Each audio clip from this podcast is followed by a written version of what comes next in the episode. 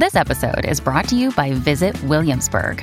In Williamsburg, Virginia, there's never too much of a good thing. Whether you're a foodie, a golfer, a history buff, a shopaholic, an outdoor enthusiast, or a thrill seeker, you'll find what you came for here and more. So ask yourself, what is it you want? Discover Williamsburg and plan your trip at visitwilliamsburg.com.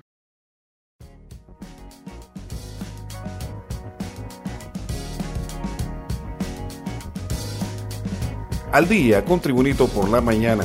A continuación, la actualidad informativa nacional e internacional este miércoles 29 de noviembre de 2023.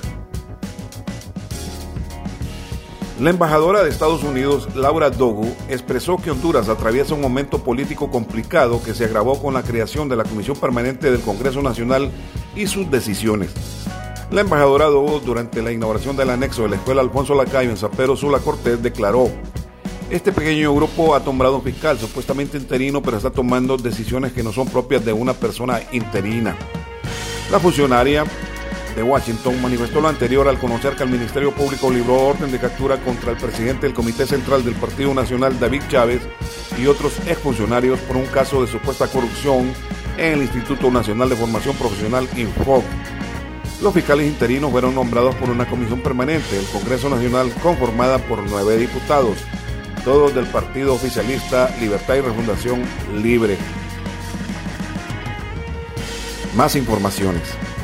El canciller de Honduras, Enrique Reina, escribió este miércoles en la red social X sobre la embajadora Laura Dogo, además de opinar y buscar ingerir nuevamente en un asunto de carácter soberano e interno del Estado de Honduras. Reina manifestó su rechazo a la visión carente de todo fundamento legal y lógico de que los fiscales interinos tengan funciones diferentes a los que pudieran estar en propiedad. Más informaciones. El alcalde del Distrito Central, Jorge Ardana, anunció que se implementará el teletrabajo para diciembre próximo con el fin de aliviar el congestionamiento vial en Tegucigalpa. El 90% de los empleados públicos van a teletrabajo, monitoreado y supervisado por sugerencias de recursos humanos para garantizar el fiel cumplimiento de esta medida, detalló el jefe edilicio. Advirtió que cualquier empleado público que no acate la medida o esté con su vehículo realizando una diligencia personal o en un centro comercial durante su jornada laboral de lunes a viernes será sancionado.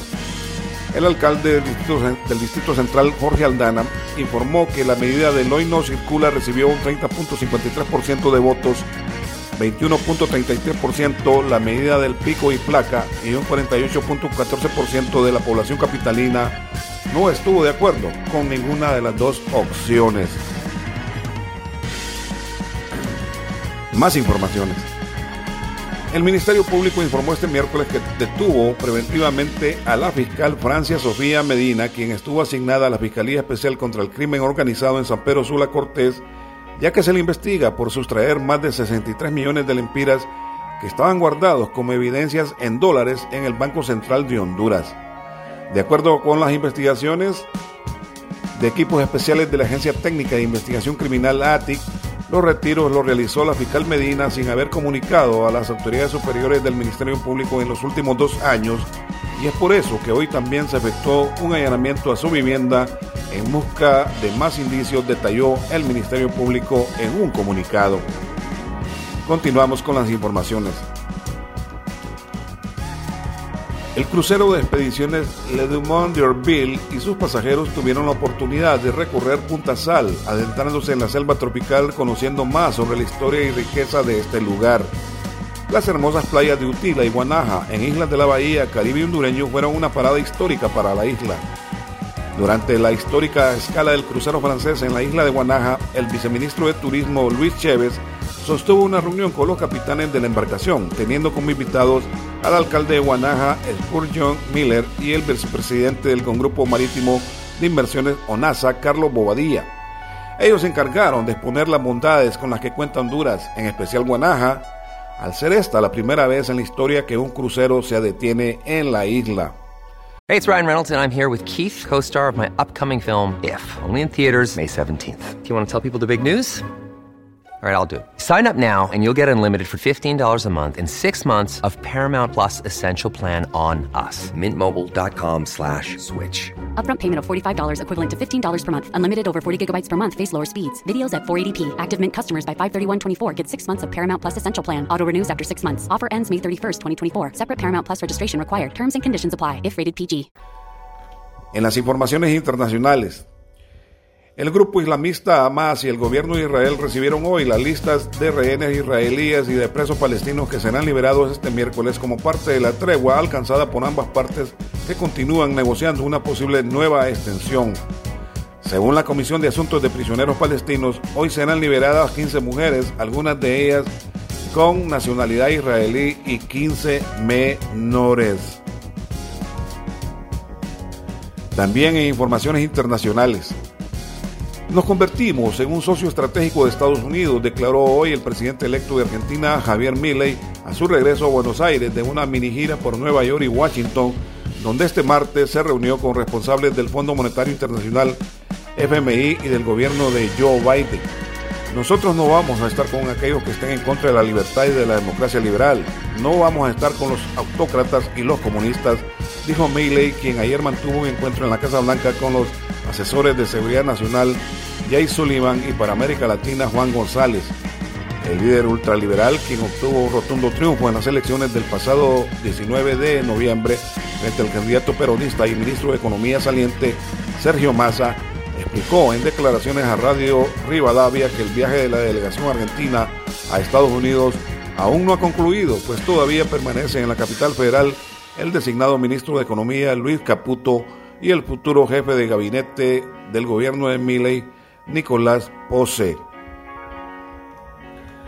En informaciones deportivas, no todo es alegría en los potros de Olancho que están con marca perfecta en cuanto a clasificaciones a la liguilla, ya que en los tres torneos avanzó dentro de los seis mejores de la liga, aunque en esta ocasión ingresó de sexto. En esta ocasión, mañana jueves reciben Juticalpa a Motagua, tercero de la tabla, pero con el inconveniente de dos bajas muy sensibles. El suspendido Harold Fonseca, que por lo menos este jueves no podrá atajar por expulsión, y el mediocampista Mario Martínez, que sufrió un desgarro en su pierna izquierda y lo saca de ambos partidos, según conformó la página oficial del Club de las Pampas Olanchanas.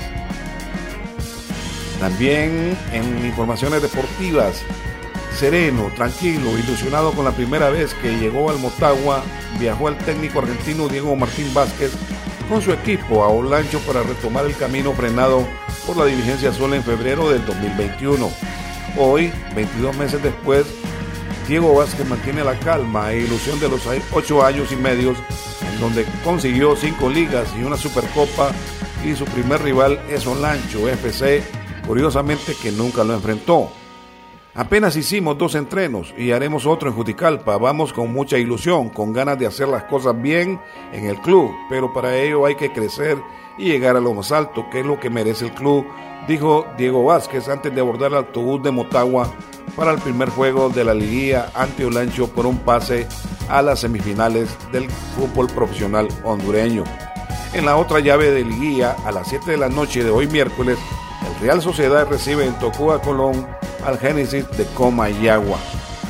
Este ha sido el reporte de informaciones de Tribunito por la mañana de hoy, miércoles 29 de noviembre de 2023. Tribunito por la mañana te da las gracias y te invita a estar atento a su próximo boletín informativo.